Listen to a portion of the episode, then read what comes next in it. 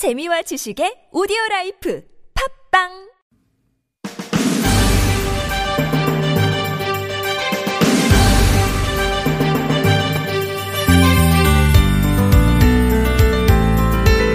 혹시 오늘이 무슨 날인 줄 아세요? 국제 왼손잡이의 날이래요. 그런 날도 있어 싶을지도 모르지만 1992년부터 지정된 공식 기념일이라고 하네요. 관련 행사도 많이 열린다는데 내용이 꽤 재밌어요. 오른손잡이들한테 왼손잡이용 병따개를 주고 누가 더 빨리 병을 따나 시합하기도 하고 왼손만 사용하는 게임도 한다고 하더라고요. 모든 게 오른손잡이 중심으로 돌아가는 세상에서 왼손잡이로 사는 게 얼마나 불편한지 한번 경험해보라는 거죠. 솔직히 우리가 좀 그렇잖아요. 당해봐야 알고 겪어봐야 알고 잘 알지도 못하면서 입으로만 건넸던 위로는 또 얼마나 많았을까요?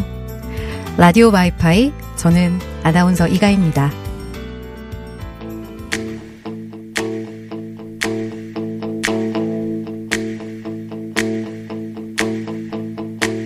할아버지 그 하얀 수염 쓰다 무시면 재나 이웃복 떡방에 내기 장기 두러 나가셨지 해질 무렵 콧노래를 흥얼거리시고 큰 기침하고 집으로 돌아오시던 그날 아마 내기 장기에서 또 이기셨나봐 시원한 큰 수박을 2019년 8월 13일 라디오 와이파이는 강산의 할아버지와 수박으로 시작했습니다. 진짜 오늘같이 꿉꿉하고 더운 날씨에는 수박 한 덩이 칼로 탁 잘라가지고 쫙 해서 싹 하고 먹으면은 너무나 맛있을 것 같은 그런 날씨잖아요. 바닐라 라떼님이 오늘이 저의 날이었네요. 제가 과일 깎으면 시어머니께서 답답해 보인다고 이리 내라고 하시면서 본인이 깎으시고 6살 아들에게 가위질 가르쳐주시는데 왼손이라 어렵네요 하셨어요. 그러니까요. 사실 저도 왼손잡이거든요. 어렸을 때, 어릴 때는 그랬잖아요. 어른들이 왼손으로 글씨 쓰면은 그러면 안 된다고 하셔서 그래서 저는 지금은 글씨는 오른손으로 쓰는데 젓가락질은 왼손으로 해요. 그래서 본의 아니게 양손잡이가 되어서 수저는 오른손으로, 젓가락은 왼손으로, 누구보다도 많이 먹고 있죠, 양손으로. 이런 저와 같은 왼손잡이들을 위한 왼손잡이의 날이라는 게 있대요. 이 왼손잡이의 인권 신장과 뭐 인식 변화, 왼손 사용에 대한 편견 개선을 추구하는 날이라고 하던데 그러니까 한마디로 그거죠. 소수의 고충을 좀 알아달라. 그런 거죠. 그러니까 다수가 다 맞는 건 아니다. 다름을 좀 인정해달라. 그런 날이겠죠. 오늘 라디오 와이파이는 시내 20일 김송희 기자님과 영화 N 스타 진행하는 날이고요. 오늘은 어떤 영화 소개해 주실지 기대해 주시고요. 방송 들으시면서 궁금한 점이나 하고 싶은 얘기 있으시면 50원의 유료 문자 샵 0951이나 모바일 메신저 카카오톡 TBS 애플리케이션으로 보내주세요. 오늘도 방송 시작 전부터 많이들 보내주시는데 오늘은 좀 문자가 잘 보이네요. 어제 첫 방이어서 좀 잘 안 보였거든요. 이제 조금 정신이 돌아오는 것 같습니다. 하윤 하승님, 이가연 아나운서 방송 좋아요. 이제 시작한 지 얼마 안 됐는데 벌써 좋다고 보내주셨고 1번 손병준 님이 우와 이가연 아나운서다. 1번 손병주님이신데 1번으로 보내시진 않았어요. 어쨌든 감사합니다. 응원해 주셔서 이렇게 문자 보내주시면 층간소음 해결사 파크론에서 파크론 머블업 놀이방 매트도 보내드리니까요. 계속해서 문자 많이 보내주세요. 그리고 한 가지 알려드릴 게 있는데 서울시립교향악단의 광복 74주년 기념 음악회가 이번 주 목요일이죠. 8월 15일 저녁 7시 30분 세종문화회관 대극장에서 열립니다. 마에스트라 성시연이 지휘하고 피아니스트 조재혁, 소프라노 임선혜, 베이스 박종민이 협연한다고 하니까 관심 있는 분들은 한번 찾아가 보시는 것도 좋을 것 같아요.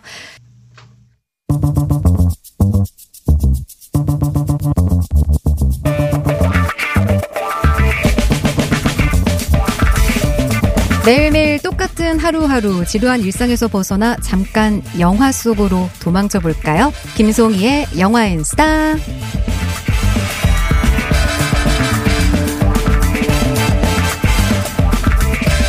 신내 20일 김송희 기자님 나오셨어요. 안녕하세요. 안녕하세요. 왜 이렇게 웃고 계세요? 아니 항상 그 혜지 아나운서님 스타를 좀 느끼하게 발음하셨거든요. 스타 네, 이렇게 하셨죠. 새로운 스타를 만나니까 저는 좀 담백하게 해보려고요. 네, 네. 그래서 사람이 바뀌었구나 하는 게 확 느낌이 오네요. 항상 느끼한 스타일만 만나다가 이거 안 듣고 계시겠죠? 지금 어디 갔어요? 안 듣고 있을 거예요. 그나저나 오늘 첫 만남인데 커플룩처럼 이렇게 또 네. 저희가 베이지색 옷을 입고 또 네. 운명인가요? 뭐 근데 전국에 베이지색 입으신 분들 한 100만 명 있지 않을까요? 천혜시네요. 이렇게 운명 아니라고. 네. 참 좋게 생각했는데. 네. 우리 0951님이 송희 기자님 완전 다소고 첫날이라서 그러신가 봐요. 네. 제가 낯을 가려가지고. 아닌 것 같은데요? 네. 자, 오늘은 어떤 영화를 소개해 주실 건가요? 네. 오늘은 혹시 비밀 좀 잘 숨기시는 편이세요? 아니면은 이렇게 못 참고 금방 얘기하시는 편이세요? 저는 못 참아요. 저는 입이 간질간질하고 이렇게 담아두면은 너무 힘든 스타일이어가지고 막 얘기를 해야 되거든요. 오늘은 비밀에 대한 영화를 가져왔는데요. 모든 사람들이 비밀을 사실 누구나 다 비밀이 있잖아요. 그렇죠. 그런데 또 뭐 왠지 가족같이 친한 사람한테 오히려 그 비밀을 말을 못하는 경우가 많잖아요. 맞아요. 오히려 그 낯선 사람한테 내 고민을 얘기하는 게 편할 때가 있어요. 네. 그런 굉장히 깊이 있는 네, 영화를 가져왔습니다. 누구나 아는 비밀이라는 네, 영화입니다. 누구나 아는 비밀이요? 네. 어떤 거죠? 네? 아니 누구나 아는 비밀 얘기인데 어떻게 누구나 네. 알 수가 있죠 비밀이? 그리고 사실 비밀인데 누구나 알고 있으면 비밀이 더 이상 아니잖아요. 그렇죠. 이 영화는 이제 어떻게 시작을 하냐면은 페넬로페 크루즈가 연기를 하는 네, 라우라라는 여성이 이제 딸 이레네와 또 아들 그러니까 아이들과 함께 오랜만에 고향에 돌아가는 장면으로 시작을 해요. 네. 근데 오랜만에 고향에 가는 이유가 동생 아나가 결혼을 하기 때문에 결혼식에 참석하기 위해서 남편 빼놓고 애들만 데리고 가는 거예요. 근데 이제 라우라가 동네에 들어가자마자 이 스페인의 조그만 동네 사람들이 다 라우라를 알고 있어요. 그러니까 옛날에 왜 우리 촌락에서 이렇게 사는 것처럼 가족 같은 네, 분위기의 그런 이 동네 곳이군요. 모든 사람들이 다 서로 친인척이고 막 그 집에 숟가락 몇 개 있고 그런 것까지 알 정도로 굉장히 그쵸. 다 친밀한 관계라는 게 이 첫 장면에서부터 드러납니다. 라우라가 이제 동네에 딱 도착을 하니까 언니랑 동생이랑 다 그 동네 아직 남아서 살고 있어요. 그래서 조카들까지 다 나와서 이모 그러면서 다 이렇게 안고 또 뺨에 이렇게 비주를 정말 하면서 정말 친밀하게 네. 스페인의 작은 마을이 이제 배경이 되고요. 네. 이 라우라는 남편이 아르헨티나 큰 도시에서 사업을 하고 있어서 라우라만 이 조그만 시골 마을을 벗어났고 언니랑 동생은 여전히 다 여기 남아서 살고 있어요. 네. 이제 아나의 결혼식이 아주 성대하게 집에서 치러지는데 스페인의 전통 결혼식 이제 밤까지 집에서 이렇게 파티를 막 한다고 해요. 너무 즐거웠겠다. 네, 그래서 막 다 온 친척 뭐 동네 사람 다 친하다고 했잖아요. 네. 다 모여가지고 막 그 스페인의 흥겨운 노래를 부르면서 동네 잔치겠네요. 네, 뭐 신부는 아름다운 드레스를 입고 아버지랑 뭐 이렇게 막 댄스도 추고 막 이렇게 너무 즐겁게 네 그렇게 파티가 치러집니다. 근데 갑자기 파티를 하고 있는데 정전이 탁 되는 거예요. 네. 그래서 초가 어디 있어 이렇게 찾는데 이 파티가 얼마나 즐거운지 이 사람들이 이 정전조차도 자 하나의 해프닝처럼 네, 즐겁게 흥에 겨워서 네. 그런데 이제 라우라 는 아무래도 아이들이 먼저 위에 올라가서 자고 있잖아요. 그래서 네. 정전이 되니까 좀 불안한 거예요. 그래서 딸이 잘 자고 있는지 이제 딸의 방문을 두드리는데 딸 방문이 잠겨 있는 거예요. 그래서 이래네 이렇게 하면서 계속 두드리는데 네. 안에서 아무 소리도 안 들리고 방문이 잠겨 있어요. 그래서 엄마의 그런 직감 이런 게 있잖아요. 그래서 막 문을 따고 들어갔더니 자고 있어야 되는 딸이 네. 방에 없는 거예요. 근데 이 딸이 이제 10대 소녀인데 평소에도 굉장히 말괄량이어서 막 오토바이를 타고 막 동네를 다니기도 하고 그래서 엄마는 이래내가 장난을 치는 줄 알고 놀러 갔을 수도 네, 있잖아요. 또 파티 중이니까 그래서 막 온 집안을 뒤지는데 이래내가 없는 거예요. 그러고 나서 이래내가 사라진 방에는 옛날에 이 동네에서 납치된 소녀를 찾는 전단지만이 남아 있었어요. 그래서 너무 불안하잖아요. 그래서 온 가족을 막 이래내 못 봤어? 이래내 어디 있어? 하면서 찾아다니는데 갑자기 라우라한테 문자가 하나 띄고 옵니다. 딸을 납치했다. 어떡해. 경찰에 신고하면은 딸을 가만두지 않겠다. 이런 문자가 오는 거예요.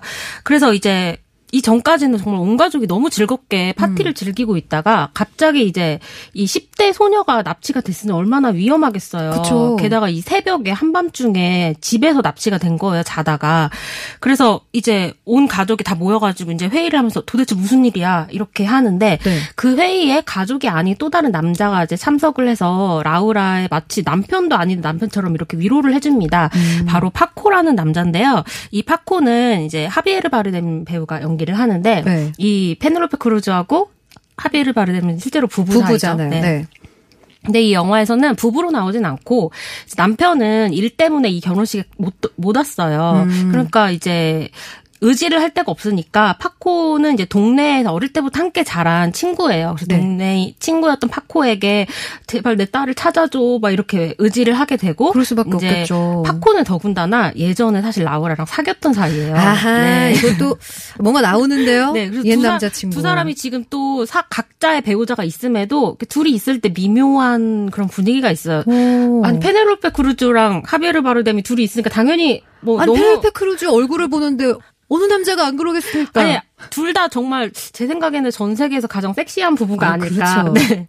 그래서 이제 당연히 파코는 이제 친구의 딸이 사라졌으니까 내가 도와줄게 하면서 이제 같이 수소문을 해주고 과거에 경찰이었던 이제 동네에 아는 친구까지 소개를 해줘서 어떻게 신고를 하지 않고 딸을 찾을 수 있을지 이야기를 이제 나누기 시작합니다. 그런데 이제 모여서 결혼식에 막 정말 모르는 손님까지 다 왔으니까 네. 범인이 누군지 알 수가 없잖아요. 그쵸. 그래서 결혼식을 촬영한 그 영상을 다 돌려서 보는데 다들 가족들의 분위기가 좀 이상해요.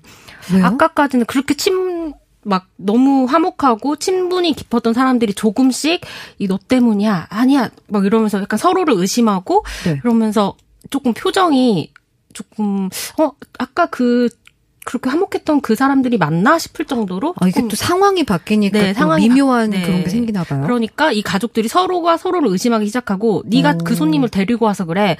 그러니까 왜 모르는 그런 사람들을 데리고 와 이렇게 하면서 이제 서로를 의심하기 시작하면서 근데 영화가 생각해보면은 네. 그럴 수도 있는 것 같은 게 그냥 집안에 있었잖아요. 그리고 그 마을은 서로서로 다 아는 사이래잖아요. 근데 범인이 안 보이는 게 조금 수상하기는 해요. 그렇죠.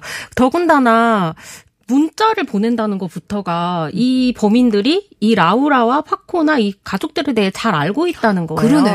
네.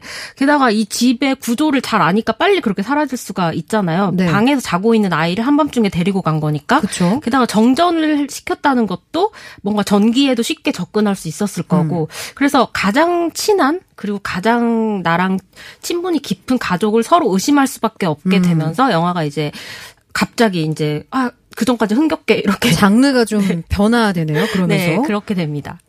저는 근데 이 누구나 아는 비밀의 아까 이제 실제 부부인 페넬로페 크루즈랑 하비에르 바르뎀도 워낙에 유명한 배우들이니까 네. 잘 알려져 있는데 감독도 좀 궁금해요. 어떤 네. 분인지. 사실 이 영화는 감독 때문에 더 기대를 하시는 분들이 많을 거예요. 뭐 아스가르 파르하디 감독이 만든 영화인데요. 이 감독님은 사실 이란의 감독님인데. 아, 이란 분이세요? 네. 그런데 이전에 만든 작품들이 뭐 도대체 어디서 이렇게 상을 많이 받아서 싶을 정도로 뭐 정말 해외 유수의 영화제, 베를린 영화제에서도 뭐 다 상을 타시고 뭐 깐느도 가시고 뭐 아카데미 외국어 영화상도 이제 시민과 나들을 벌거라는 영화로 네. 상을 타셨어요. 그리고 오늘 우리가 소개하는 이 누구나 아는 비밀도 사실 71회 깐느 영화제 개막작이었거든요. 그러니까 뭐 정말 뭐 어떤 영화를 만들기만 하면은 초청을 정말 여러 유수의 영화제에서 다 받으시는 네. 그리고 이 감독님의 이제 어워드 리스트 같은 걸 보면은 너무 많아서 셀 수가 없어요. 네. 뭐 아시아 무슨 영화제 무슨 영화제 해서 이제는 그분이 무슨 상을 탔더라 이렇게 세는 게 의미가 없을 정도로 네. 지금은 이란을 대표하는 가장 뭐 유명한 네 그런 감독님이죠. 그럼 이 감독님은 여기서 무슨 얘기를 하고 싶으셨던 걸까요?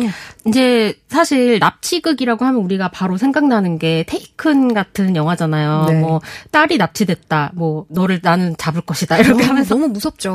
네, 그 딸이 납치된 범인을 찾는 과정만 쫓아가는 그런 영화일 거라고 또 생각할 수도 있는데 이 영화에서 계속 보다 보면은 중요한 거는 범인이 누구고 납치를 왜 한 것이고 그리고 라우라가 파코에게 숨기고 있는 비밀이 뭘까. 사실 그거를 관객들이 처음에는 계속 따라가게 돼요. 과정을 더 집중하는군요. 네.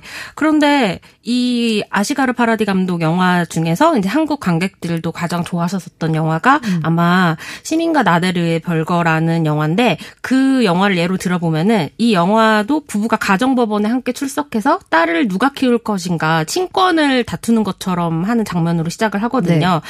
그런데 아내는 해외에 가고 싶어하고 남편은 치매에 걸린 아버지 때문에 난 해외에 갈 수 없다 이렇게 다투는 장면으로 시작을 해요. 근데 이 남편 치매 걸린 아버지를 돌봐주던 이제 가정부를 일을 하던 여성이 이제 갑자기 유산을 하게 되고 그리고 남편을 살인죄로 이제 고소를 하게 되면서 두 가족의 진짜 진실은 무엇인가를 다투는 영화로 갑자기 또 영화가 바뀌거든요. 장르 병신을 한 영화에서 굉장히 많이 하시는 분이군요. 장르라기보다는 이야기를 한 겹 한 겹 조금씩 펼쳐나가는 분이신 것 같아요. 네. 그러니까 우리가 이 영화는 이런 걸 보여주려고 하나 보다라고 10분 정도 보고 있으면 갑자기 또 다른 사건이 생기고 그 사건이 생김으로써 우리가 그동안 계속 봐왔던 인물의 또 다른 면모를 거기서 또 확인을 하게 되고 네. 왜 사람이 어떤 사건을 마주쳤을 때 그 사람의 진면목이 나오기도 하잖아요. 그쵸. 그렇게 어떤 인간 군상들이나 그리고 그들 사이의 어떤 관계 그리고 특히 가족 사이에서 일어날 법한 그런 네. 이야기들을 많이 펼쳐놓는 그런 감독님이시죠. 그쵸. 상황에 따라서 또 사람 사이의 관계가 달라질 수 있으니까요. 지금 수박이 박수님이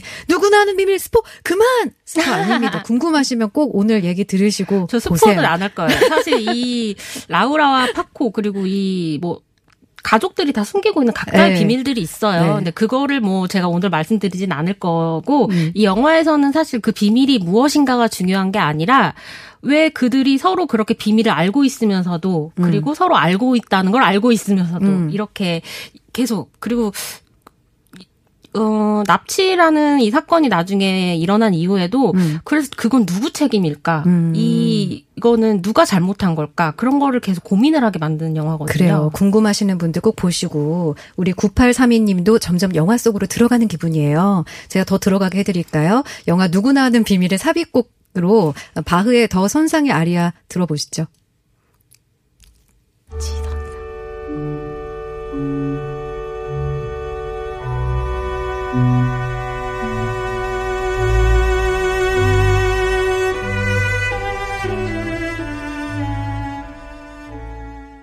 라디오 와이파이 시내 21 김송희 기자님과 함께 영화 누구나 하는 비밀 이야기하고 있는데요.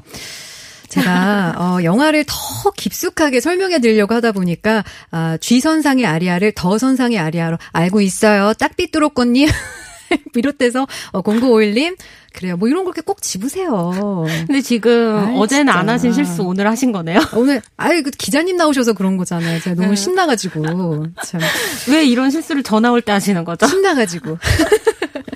그나저나 자 오늘 영화 누구나 아는 비밀 이야기 하는데 이 영화에서 빛나고 있는 오늘의 스타는 누군가요? 네. 오늘의 스타는 페넬로페 크루즈입니다. 역시 네. 그럴 것 같았어요.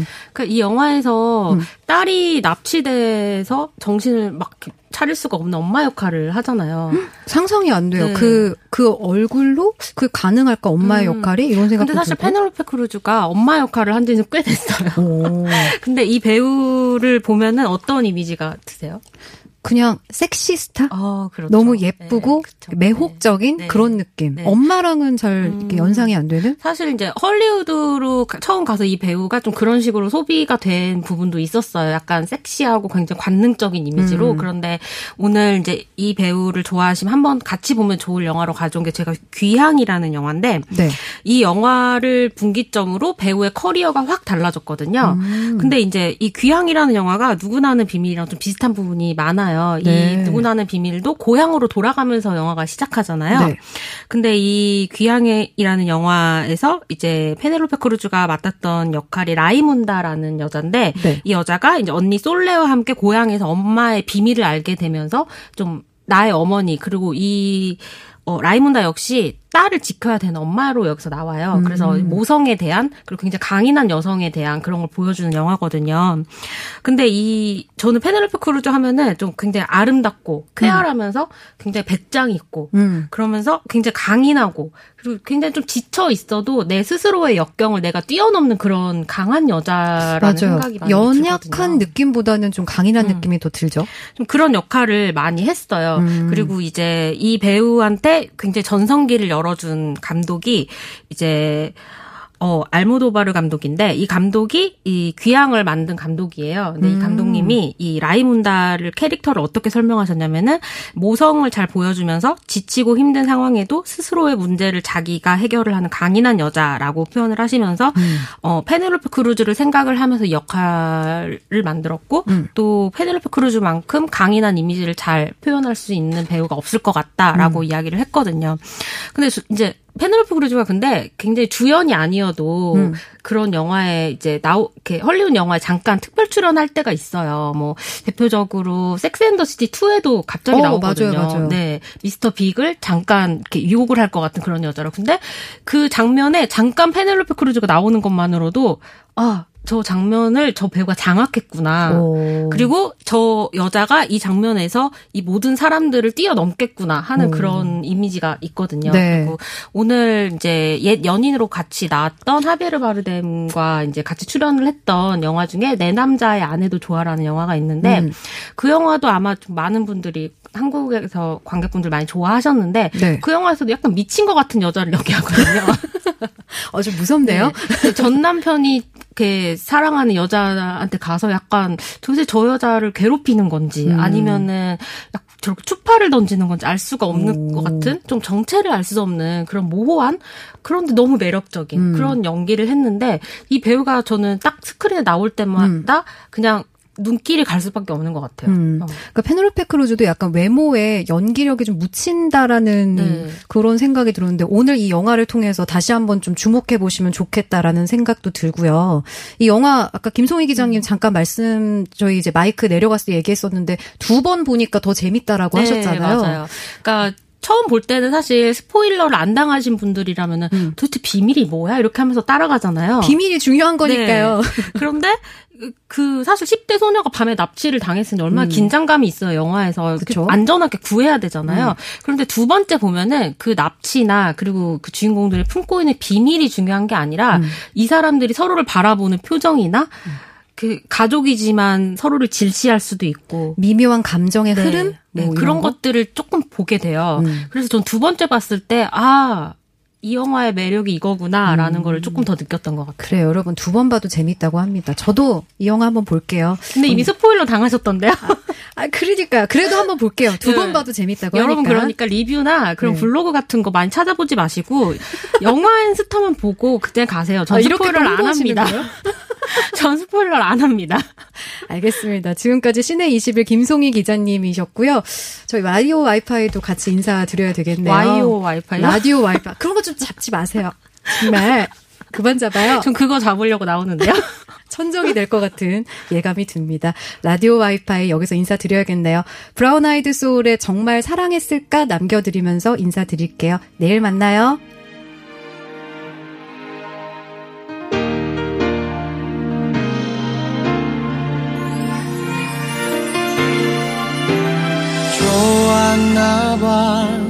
널 많이 아꼈나 봐.